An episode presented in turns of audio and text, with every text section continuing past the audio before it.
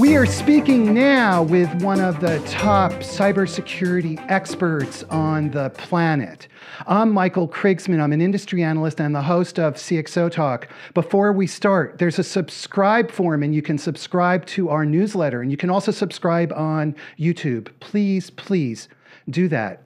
So we're speaking with a guy who is like the guy. He wrote the book on cybersecurity. His name is Stuart McClure. He is the CEO of Cylance. It's not his first security startup either. Stuart, how are you? And thank you so much for being here on CXO Talk. I'm great. I'm excited to be here. Thanks so much for having me. Today, I'm CEO and co-founder of a company called Cylance. We've been around for 6.5 years. And what we do is we prevent cyber attacks at the endpoint, at the servers, in the cloud, and anywhere that they go. Stuart, you've been doing this for a long time, and let's very briefly look back at cybersecurity historically. What has changed? Well, there's been a few things that have changed. I mean, first of all, in the early days, cyber attacks were very, very simple because they were really largely kept to just a few folks around the world. And so, you know, you had to deal with maybe one virus every couple of months or one a year even. So it was quite easy for us humans that are on the defense side to take a look at something that came through, an attack that was successful, and figure out how it worked, and then create a detection signature for it, and then get that signature out to everybody else that has yet to be victimized by this attack. And so that process was really, really quite simple. But today we have almost a half a million different attacks that come out every single day that are brand new to the world. So the sheer volume is one of the big changes that has occurred. The second is, I wouldn't say sophistication, but certainly the advancing and the sort of the collection of attacks that can be put together today can be quite complex. And so I think the complexity of the attacks are definitely heightened and increased, let's say, versus even 10 years ago. So that's what we do. We make sure we maintain a focus on all those types of attacks, brand new, old, you name it, and we train our computers to learn from all of that. So you say that there are 500,000 attacks that come out every day. What are some of the more interesting attacks? Well, you know, it's funny. I got to tell you, you could write probably a fictional book every single day, you know, a Grisham novel, just on cyber attacks. If you subscribe to enough mailing lists and watch enough blogs and read enough technical papers that come out, because pretty much every day something comes out. Like today, I in preparation for the talk here, I thought, I'll take a look at today's list of running announcements. And sure enough, there was a really cool one. It's a banking Trojan on your mobile device, so on Android. So this is simple. If you have an Android device and you were unfortunate enough to install a particular series of applications, and they tend to be like games or tools that you might use that are fraudulently posed as legitimate, and you install it because you like a new calculator or a chess game or whatever it might be. In the background, it is actually sniffing and listening to all of your passcodes and all of your two-factor authentication for your banking platform. And so the one cool part of this, now that part's not new. That's been around forever and ever. We see that all the time. What was new about it is that to sense that it's a real phone and not an analyst doing reverse engineering on it, it senses the motion in your phone. And if it doesn't sense any motion in your phone, then it knows it's in a sandbox and it will not run. Whereas if it's sensing motion, it knows it's actually in your pocket, it's a legitimate phone, and it needs to listen. So it's those kinds of techniques that, even though that might not be brand new, you know, using different radios and, you know, sensors in your phone to do certain things, that particular one of sensing motion is rather new. And how do we address that? What do we do about that? You know, if you think about it permutationally, there's probably 8 different ways, but really core, there's really 2 ways. You either prevent it, or you say, well, we can't ever prevent it, so let's just detect and respond faster.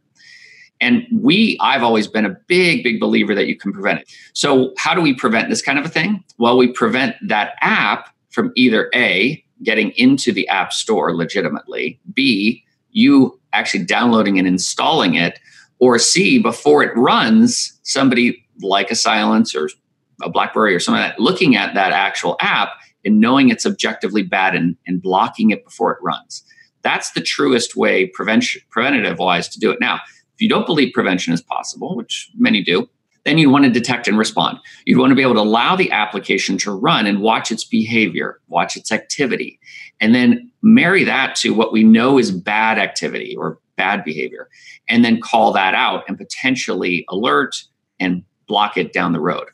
But the downside of a detect and respond model is it's after the fact. So all of your keystrokes could be long since gone, and your two-factor passcode's long since gone to the adversary and used by them to gain access to your bank account.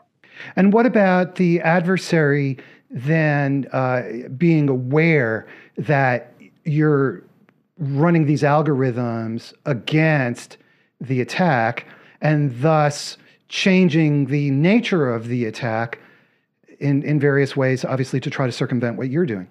Yeah, so that's what we call adversarial AI or offensive AI, sometimes it's called. I just call it AI versus AI. We have yet to see an adversary of any sophistication leveraging AI in the wild today to defeat AI. So we know that that's coming. We certainly have anticipated for many, many years. We actually have a team dedicated to adversarial AI research to build in a sort of a preparation for that type of technique going after us. And it will happen. We know that, but for now we haven't seen it. And we are very, very ready for that and have anticipated that for quite some time. The way that we do that is we actually try to break our own models, our own AI. And by trying to break our own AI, we're actually anticipating how the adversary would try to break us as well. And we do this in real time, in the cloud, in thousands of computers inside of Amazon, AWS. And by doing that, we can actually predict and prevent new forms of AI adversarial attacks. Is adversarial AI one of the key things that bring fear, that keep you up at night and that we should be worried about? In the next probably 3 to 5 years, I believe we will absolutely start to see this in real world being very successful to bypass other technologies. I'm hoping not ours, but possibly ours, to bypass these technologies and to be able to gain a foothold. But right now we are years and years ahead of the adversary because of this technique. I would say we're at least 3 years ahead. Now that window might shrink, and when it does, then we will have a challenge. But again, spending more research, more time, more effort to make sure that we understand all of the different adversarial techniques, and then building that into our improving learning math models will ultimately keep us ahead of the bad guys. Why are you, or how are you able to stay ahead of them? Is that simply a function of resources? And what I'm getting at is, so let's say that you have a country, a nation state, as they say, putting essentially unlimited resources behind their AI. At that point, do they start to win the war unless you're able to match that level of resourcing on your side? Well, really, it takes three things to build a proper AI or a bypass AI model. The first is the data itself, and that's what you might call sort of resources, at least the first implementation of is the data. So the examples of what would bypass us. And so that has to be created somehow. Now, the second thing are the security, the domain expertise. So the ability to know what is an attack that's successful and what's not an attack that's successful, and being able to label all of those elements properly.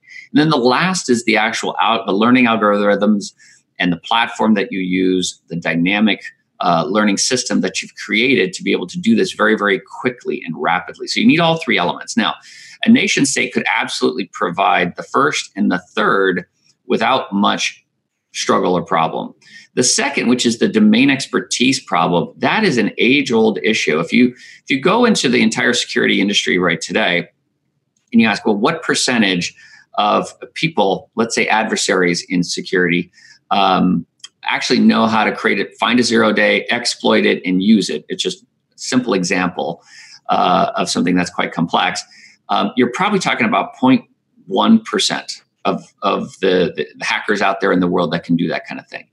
So similarly, in the world of defense, the folks that can actually detect a zero-day, prevent a zero-day, and move on to clean it up are probably similar. I mean, we're in the low single digits. So it's a much more difficult problem to scale is the domain expertise.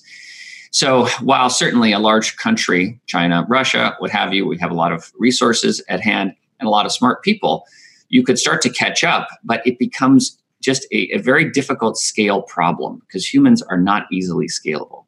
So the issue, therefore, is not so much the algorithms, because you can build algorithms based on resources, but the domain expertise packaged in the form or in the form of the data.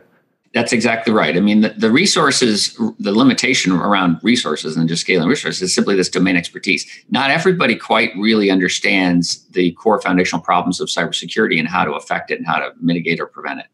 And that becomes a real challenge because it's a very complex, multidimensional field of both attack surface area and defense capabilities.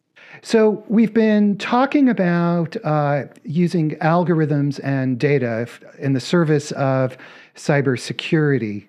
Let's dive into this a little bit more. You talk about math a lot, and I'm not sure whether I heard you use the term mathematical cybersecurity, but it's a term that came to my mind certainly as you've been talking.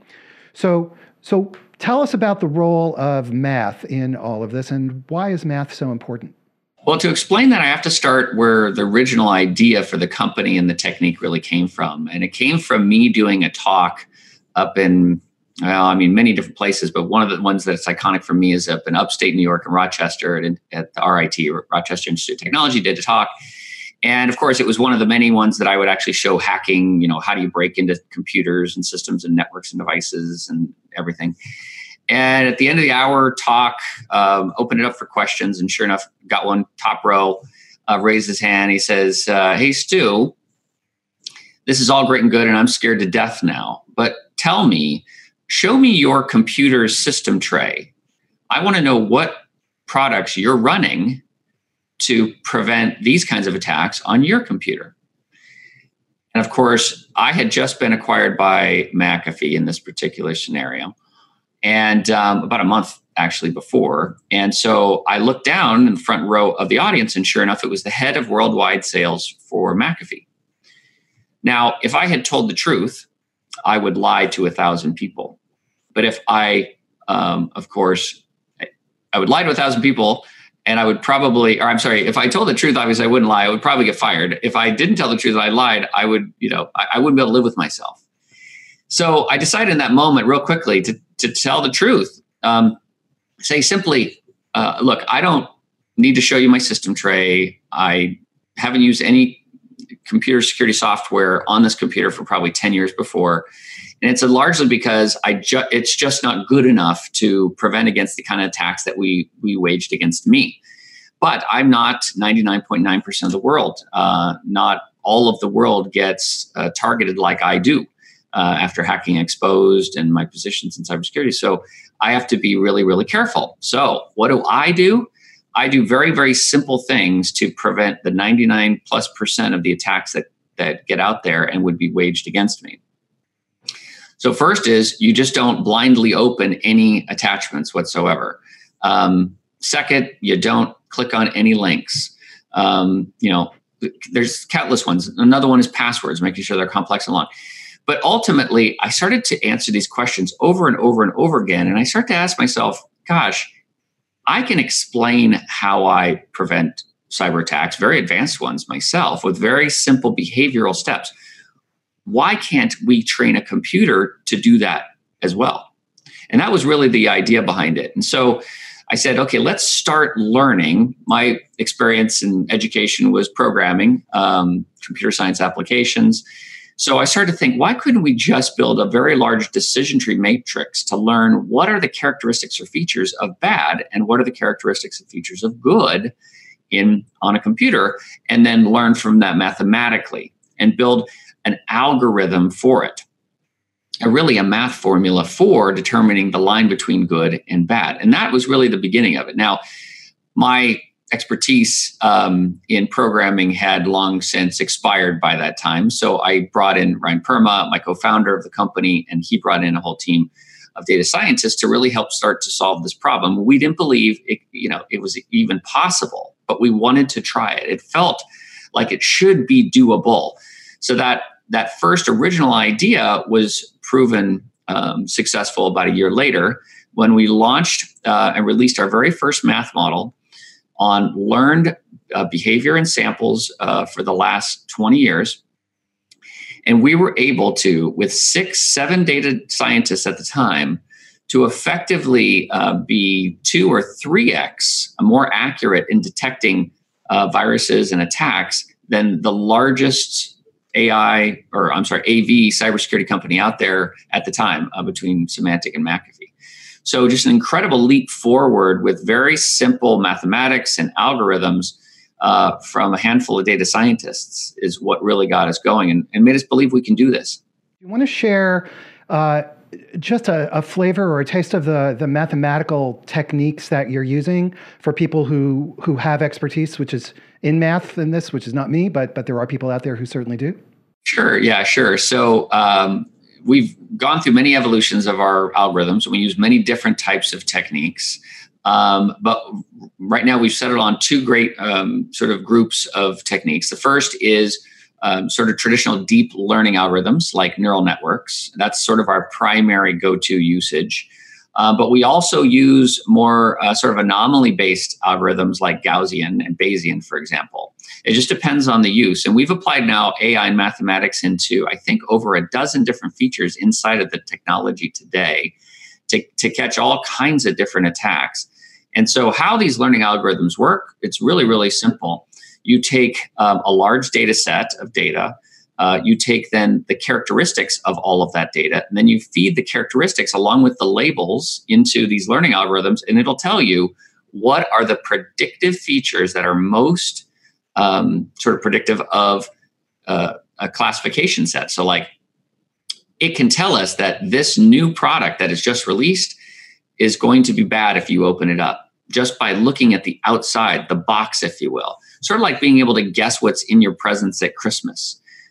You know instantly because of the weight, because of shaking it, the sound, because, all kinds of characteristics, right, that you've learned over the years, and knowing what your mom and dad usually would give you, et cetera, what your needs are, you'd be able to decipher it. Well, that's the same sort of learning algorithm that we use. One of the greatest examples I give is I usually tell people, just look outside or look out your window and look at people walking by on the street. Now, I'm going to give you a challenge. Think of 3 qualities of each person walking by that would give you a high probability detection that they are a man or a woman. Now, of course, this is a controversial topic, but something that is, I think, quite interesting to talk about. You could look at them and say, well, look, long hair tends to be predictive of women or females, but not necessarily. That's maybe only 90%. Facial hair might be highly predictive of men, not 100%, but maybe 90%. Adam's apple, clothes, you name it. There's all kinds of qualities that you would probably come up with as you start to look through this. Now, just take those 3 or 4 features, these characteristics. Now, plot that in a 3-dimensional graph or a 4-dimensional graph if you have 4 qualities. And then now sick these learning algorithms into that graphing matrix in memory and start to learn from it. What'll happen is, as you keep training each new sample that this is a woman, this is a man, this is a woman, this is a man, and you pull all these features, you'll start to learn that, yes, truly, these characteristics, hair length, Adam's apple, things like dress, are highly predictive of a man versus a woman. Now, doesn't mean it's 100%, but if you learn enough from enough people around the world, you can probably get to 99.99. And that's the same kind of concept. Now, instead of 3 or 4 features of a classification, for us, we mapped over 2 million features. So that's how advanced the machine learning and the feature extraction has become in our world. And you've been doing this for, you said, about 6 years, 7 years now? Almost 7 years. Yeah, it'll be in June. And I'm assuming that you're continually, so you're mapping around 2 million features. To what extent are you introducing new features on an ongoing basis versus relying on the existing set? all the time. So what we do is when we get a new data set, let's say that we might have missed on or we might not have confidently convicted on, we will then map those features and characteristics of that new data set. And we might then promote those features in our prior feature map. So even though we might have seen those same features, we hadn't weighted them very high because they weren't highly predictive. However, in this new data set, those features are highly predictive, and that'll elevate the weighting in our models, and then it'll relearn based on the that new data. And we do that every 24/7, all day, all week. I see. And that's of course the key to remaining up to date with new attacks that you see crossing your radar, so to speak. Exactly it. You got to stay on top of it all the time. And that's the important part of the adversarial AI too. Like I have a core team of folks that all they do is they try and break our own models like every single day. And whatever they find to break our models, well, we feed that back into the learning system and it gets better and better. Okay, let's shift gears a little bit and let's talk about some of the applications of this. And let's begin with Internet of Things, industrial Internet of Things, critical infrastructure. What's going on with that? Well, as you know, devices are overwhelming our world. The easy ones are simple things that are in your pocket, the phones or the tablets that are out there. But of course, everything is getting connected, pretty much hyper-connected at this stage. You can look at your car. That is, if you've bought a car in the last probably 8 years, you probably have some connectivity in that car. It can be as simple as a tire pressure monitoring system that uses Bluetooth, or it can be a full Wi-Fi system. It could be a cellular connection. You could have NFC templates. I mean, there's all kinds of things that are inside of these everyday objects, things that we use, that are now connected and certainly electronic. And when they're electronic, they now open themselves and expose themselves to potential cyber attack. Now, either something that's within proximity of the device or something that's far away and remote. And it just depends on the capabilities of the device. So that has now pushed into everywhere. And that can be into things like water treatment plants and nuclear power plants and, oil and gas rigs. I mean, you name it. Pretty much everything is connected in some form or fashion. The only question is, to what degree is it connected? Is it connected just for logging and alerting, or is it connected for two-way control? And either way, an adversary can take advantage of that and go after it. So it really is one of the areas when you ask me, like, what keeps me up at night? I mean, besides my teenagers, it's probably massive cyber attacks as a precursor to something far worse in the physical world, like precursor to war, but attacking the electric grid. And that's probably the number one. And keeping the electric grid down for weeks at a time would be an incredible precursor to something very, very bad.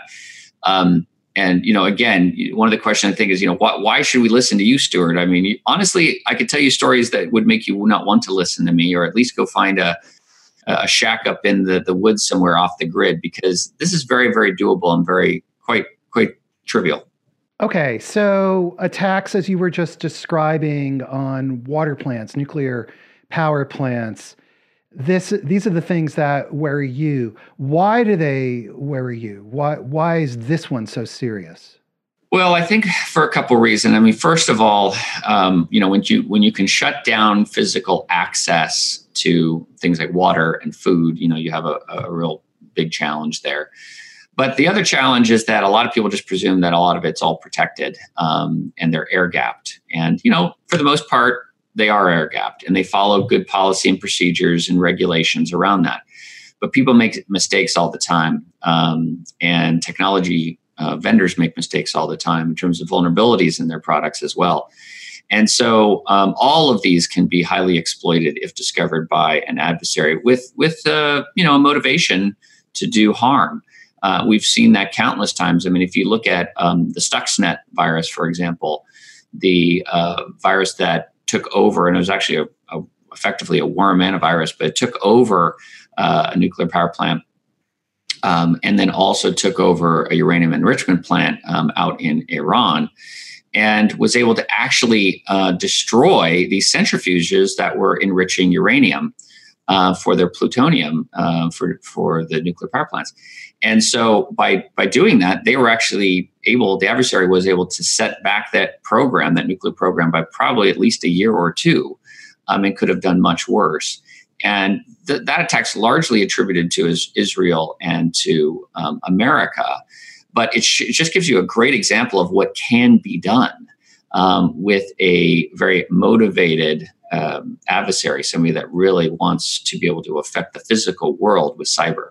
What are the protection mechanisms that need to be in place in order to address those issues? Well, I think, there's some simple ones, like it's been reported that the Stuxnet virus was originally put onto the nuclear power plant through a contractor's USB stick. So if that is true, that's quite simple, because the new virus could have been easily prevented had they had some sort of an AI approach to the technology, or quite simply, just don't allow USB sticks to be plugged into major systems controlling major infrastructure. Either one of those would have prevented that quite simply. But then after that, after the plug-in of the USB and the virus starting to run, there are many stages in that kill chain that could easily have been mitigated and stopped or prevented. But unfortunately, they weren't. In large part because the adversary going after those systems knew all about what was put in there, the controls in place, the technologies in place. They knew what to get around and how to get around them quickly so that they could perform the attack quite readily. So you say the kill path is complex, and is it similar to an airplane, that when an airplane crashes, there's generally a series of failures that takes place? Is this a similar kind of thing? That's exactly right. Yeah, that's exactly right. And any different level or layer of functionality or prevention could have failed for that attack or that crash to be successful. It's very, very rarely one little thing that allows it to happen. I mean, sometimes it is for sure, but not frequently. You mentioned that companies don't necessarily keep up to date with things like patches and the security fixes that they need to apply. At the same time, software vendors are focused not just on security, but they're also primarily focused on the development of their products, especially for smaller companies. And so their attention is divided. You have lack of education. You have, a whole range of issues that can lead up to this. And it happens. I mean, look at this, the cyber attacks that take place on the credit reporting agencies, for example. And so with all of that, what the hell are we going to do? No, it feels, honestly, if you sat down and actually thought about it, it feels quite exasperating. I mean, that's why I wanted to put, when I wrote the Hacking Exposed book back in 1999 and every year since that I published that thing, I've tried to keep it as complete as humanly possible, because I think education is our weakest link. I think the vast majority of folks that are responsible for security of their organization don't know how the adversary actually works and how they actually get in to their systems and networks. And if they did know how, if they knew the surface area of attack, they knew the techniques, they knew the paths in, they could infinitely better prevent cyber attacks. And if they believed in prevention. So what can we do? I think the only hope, and I know it's self-serving, but it is just absolutely the truth, is a machine learning approach to prevention. It really is the only way. Collect as much data about all these attacks as humanly possible, build learning algorithms to help learn from all the characteristics of it, and then now apply that to brand new attacks and see if it catches it. And that's probably the only hope that I have in the industry. I mean, outside of just turning off the computer or the device, right? Hitting the power button used to be my only answer to that question. Was, well, just hit the power button because that's about the only thing you can do. And even then, by the way, Michael, even by hitting the power button in today's technology doesn't prevent an attack. So, for example, there are countless examples in the last just year or two, but it used to be for the last 10 years, of technology on your computer that actually, even if it's powered off, an adversary can hack it and then gain access and turn on your device and hack it inside of your own computer. It's called TPM capabilities inside of the Intel chipsets, but there's also other technologies that do this. So it's not just about power anymore. We really do have to get to a brand new approach to this problem. This old approach of signature-based detection and respond is absolutely 100% broken. It just does not work, and it will not prevent the unknown unknowns, the attacks that everybody gets hit with all the time. And so if you adopt that approach, this learned approach, we have a shot. But you've got to get that technology and that capability out to everybody, and that's the real challenge. Do you have data on the efficacy of signature-based approaches versus mathematical approaches in dealing with new and evolving threats?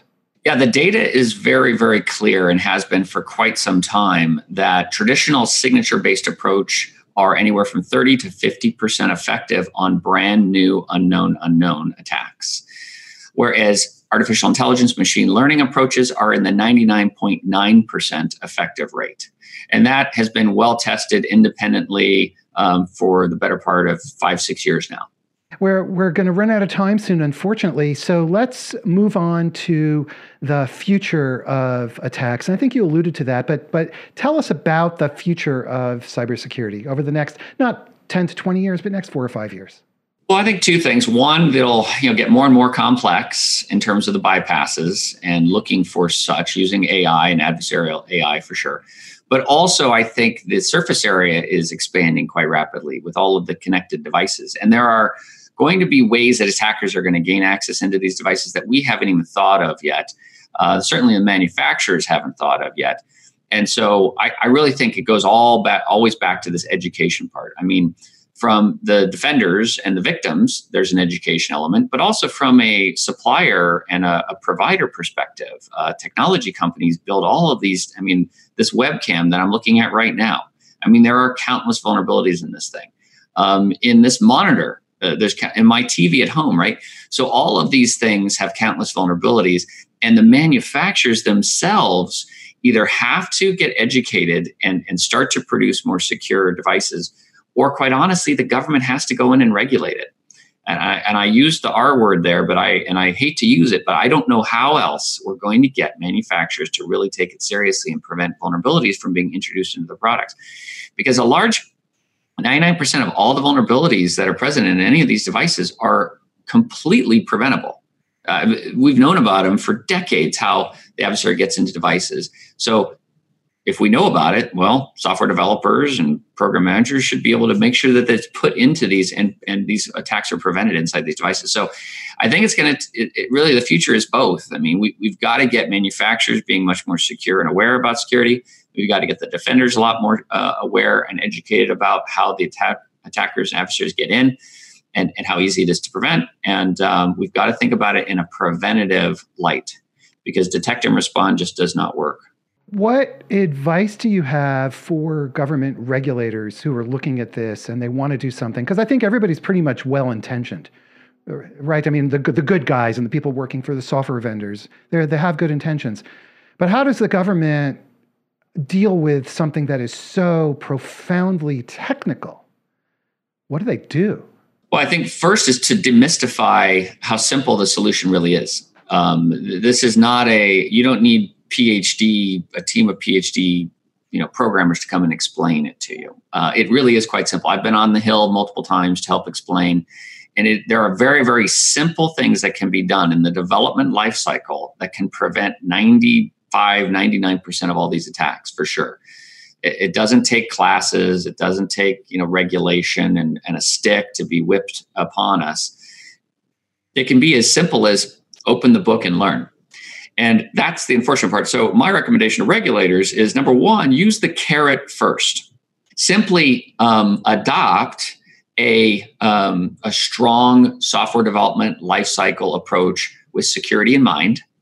Develop that for industry, with industry, and then provide rewards, incentives for adopting those and proving independently that you've adopted those approaches and those frameworks.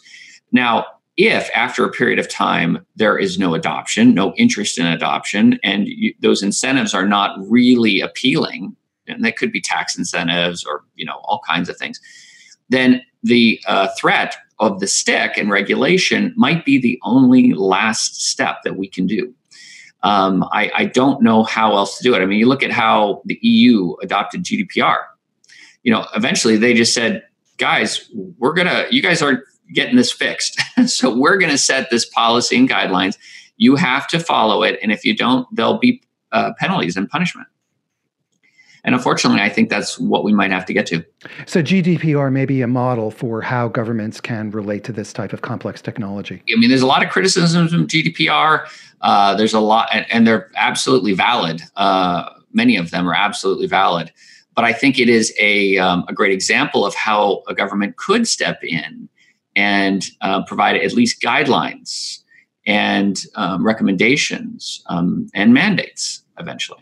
Stuart, in our last 10 minutes or so, 5 to 10 minutes, what should people inside corporations do? Technologists, CISOs, CIOs, what should they be doing? Well, first, I mean, I hate to beat the dead horse here, but education, right? Just learn as much how the bad guys, I mean, you're trying to prevent bad guys from getting in. So how can you possibly do that if you don't know how they actually get in? That's first.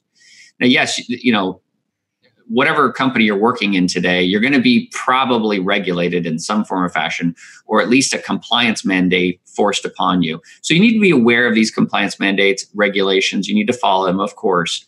But all of them, every single one of these regulations or mandates or compliance requirements of you are there because the attacker was successful in breaching your defenses. So now you have to go back and say, well, wait, so what if we could actually prevent the bad guy from actually bypassing our defenses and getting in? And we could do it objectively, without signatures or without a sort of an old traditional detect and respond approach. Would we even need regulation? I mean, if you can prevent 99.9999%, there's no need for regulation because the likelihood of an attack occurring is so infinitely small. You're not going to build a whole system of regulation and compliance. So my recommendation, education number one, know where the bad guys go.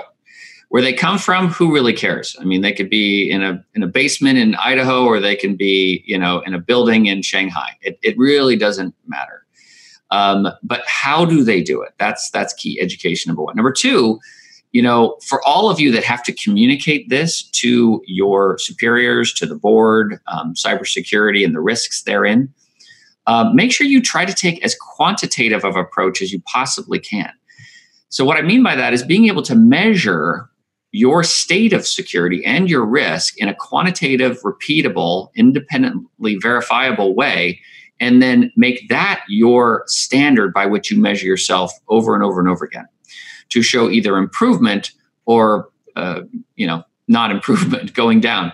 So quantitative approach, education as much as possible, and then being able to speak to the right audience. If you're speaking to the board, you know, don't speak to them about bits and bytes. Obviously, speak to them about risk acceptance, risk mitigation, quantitative measure, holding people accountable, sense of urgency. Things of that nature will save your careers, quite frankly. And also really taking a preventative approach. I can't tell you how many companies, I mean, you mentioned a couple in the credit business, but there's countless in retail and you name it, even banking, that have lost their leaders, the CISOs, the CIOs, even the CEOs because of data breaches, and in large part because they didn't believe prevention is possible. And they didn't put a concerted financial effort into, hey, how do we actually prevent all of these attacks from occurring rather than just detect and respond? Because even 5 seconds, I mean, there's some people out there that say, well, I mean, we can detect attacks within 5 seconds. Well, that's great. That's better than 5 years, which is what it was 10 years ago. But 5 seconds is a lifetime to an attacker. I mean, you can do an insane amount of damage in 5 seconds, and you can set up all kinds of backdoors and all kinds of things that a detect and respond approach would never be able to catch. So prevention is key. Start with prevention, then do detect and respond and clean up. Stuart, as we finish up, you mentioned that you have daughters, you have a family. What do you tell them regarding security? In other words, what's the advice for just the rest of us to not be a victim? I think the biggest one is just don't trust anybody. That's so depressing. It sounds hyperbolic a little bit, but it's a great place to start because you know you're going to break that rule, okay? But it is a little depressing. But so, like, I tell my son, he's 19, first year in college, and I've been telling him ever since he could probably listen. I'm like, look, even if you get an email from me or a text from me, it says Stuart McClure or it says Dad or whatever it is. If you're not expecting, and if it's not something that I would have sent, or if you look at the source and it's not really from any email that you're aware of from me, don't trust it. So again, start with don't trust anybody. So zero trust. But then go to, okay, now only trust that which you are expecting, that which you know is traditionally within the realm of possibility, and that looks legitimate. Because remember too, I could be hacked. So how would my son know? If my computer got hacked, the attacker then sent something to my son, unless he could really peer into like, wow, I would never get an email from my dad like this. This is very weird. And pick up the phone and call me and say, hey, did you send this email to me? Unless he did that, he would probably get hacked thinking that, well, I trust my dad and what he sent me. So unfortunately, trust is probably the biggest one, a recommendation that I can provide out there. Just simply don't trust anybody. Validate, trust, but verify. Verify that this individual is who they say they are and that they're actually giving you what you want, for sure. And then second is make passwords long. They don't have to be complex, just long. And that they're unique to each system. The hardest part of that equation is the uniqueness. What that means is that if you have a Gmail password, you cannot ever reuse that password on your Yahoo or on your Windows computer, okay? You have to have a brand new long password for each and every single system. Now, you can employ some technologies to help you manage those passwords for sure, but ultimately you don't need anything. You just need to make it long and unique if you can remember a pattern that's complex enough that allows you to do that. But those two things, trust no one and long and unique passwords, you're going to kill 99.9% of the attacks out there. My mother is about 90 years old. And the other day she called me up, and I've been kind of working with her on some of these things slowly over the years. And the other day she called me up and she said, somebody sent me this thing and it's got a link and it says, I need to get Adobe PDF. Should I click that? And that's exactly it. And the funniest story is, so I used to get these calls literally every week from my parents, my aunts and uncles and brothers and sisters and you name it. I mean, every week. And so it was a major motivator for me to actually build this company because I thought to myself, I just can't scale. I'm going to have nieces and nephews and grandnieces and nephews. I can't scale. And by employing now this technology into all their computers, I literally get no phone calls anymore. Now, that's, I guess, the downside of it. They only used to call me for help. Now they don't call me anymore. It's probably a sign of some problem I need to deal with. But ultimately, this kind of technology can actually silence all of those attacks. And that's the reason behind the name of the company and the techniques we use. Okay, fantastic. Well, we have been speaking with Stuart McClure, who is the CEO of Cylance, which uses machine learning techniques to develop preventive measures, essentially, for cybersecurity attacks. He is author of the book Hacking Exposed, which is now up to version 7, and it's an incredible Bible. He's one of the most knowledgeable people in the world on this topic. Stuart, thank you so much for taking the time to be with us and talk with us today. Thank you, Michael. Everybody, go to cxotalk.com, subscribe to the newsletter, subscribe on YouTube. We'll be back next week, and there's lots of videos at cxotalk.com. Thanks so much, everybody, and I hope you have a great day. Thanks for joining us. Bye-bye.